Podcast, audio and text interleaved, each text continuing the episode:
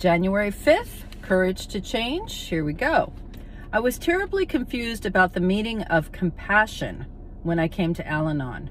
I thought it meant making excuses for the alcoholic or covering bad checks.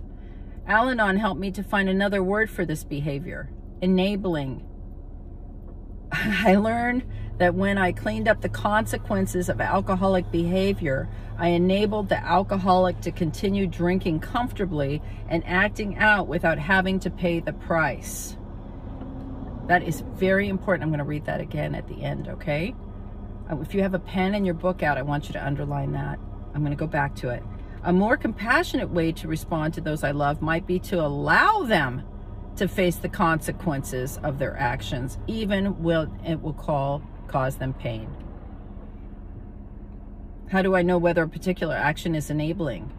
While this is not always clear, I find it helpful to look at my motives. Am I trying to interfere with the natural consequences of a loved one's choice? Am I trying to do something that they could do for themselves? Am I doing what I think is best for me? Do I resent what I'm doing? Oh, shit! Oh, God. If so, is it really a loving choice? Sometimes the most compassionate thing I can do is let others take responsibility for their behavior. Today I will remember that I have choices and so does the alcoholic. I will make the best choice so I can allow others in my life to do the same without interference. This is a terribly important page. This is a terribly important page. If you can photocopy this and put it on your toilet or in your meditation book and read this every day. If you're going through the muck and mire of living with an alcoholic addict or dealing with one in your immediate family, this is imperative that you understand. I used to say that if the the um, insurance companies really wanted to nip this thing in the bud because so they don't have to pay anymore. They would allow for treatment for the codependent. Because if they could treat the codependent or the enablers in the alcoholic addicts' lives, those alcoholics and addicts would get well much faster. Okay? That's because, listen closely, the only thing that makes an alcoholic addict finally ready to change is consequences. It's not love. It's not screaming and yelling. It's not taking away their car. The only thing that makes someone change, anyone, not even an alcoholic addict. I mean, think of myself. I gain weight. I'm putting on weight. I'm like, oh God, I'm putting on a little weight. It's the holidays. uh -huh. it's all fun and games till my pants don't fit. I can't get my clothes on. That's a consequence.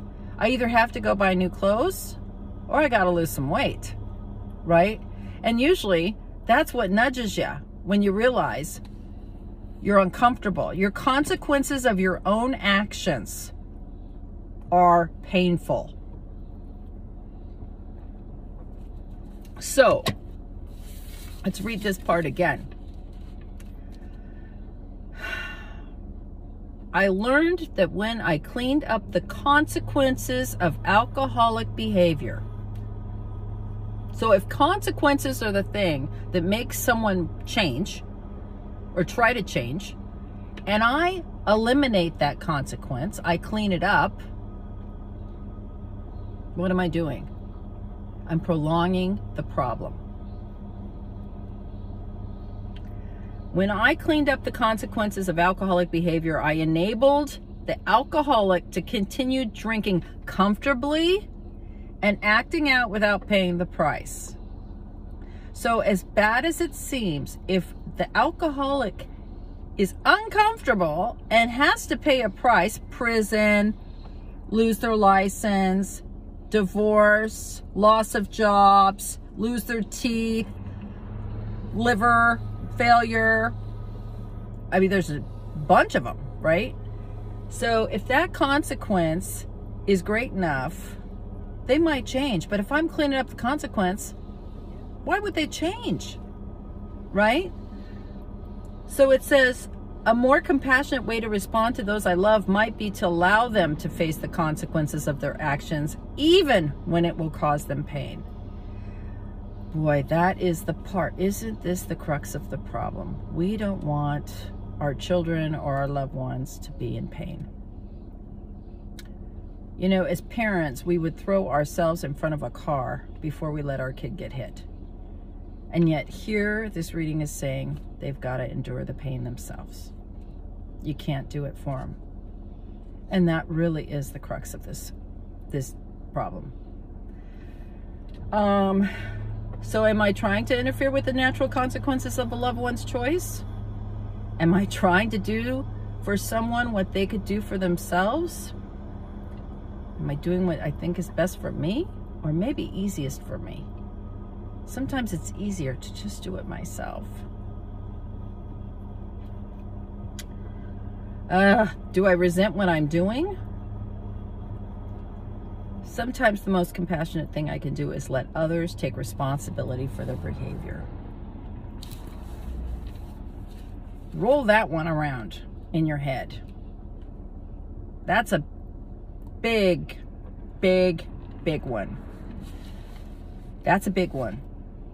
Pray about it ask God for help with this. This is a big thing. And most of the time we just want to shut the book on this one. I don't want to talk about this one.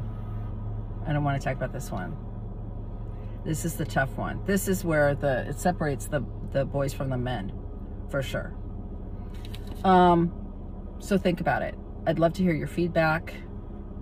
If you've been able to do this, I want to hear how you did it, right? It's usually a power greater than yourself for me the only way I can do this with someone I love. Thanks for listening. I'll see you tomorrow. Bye.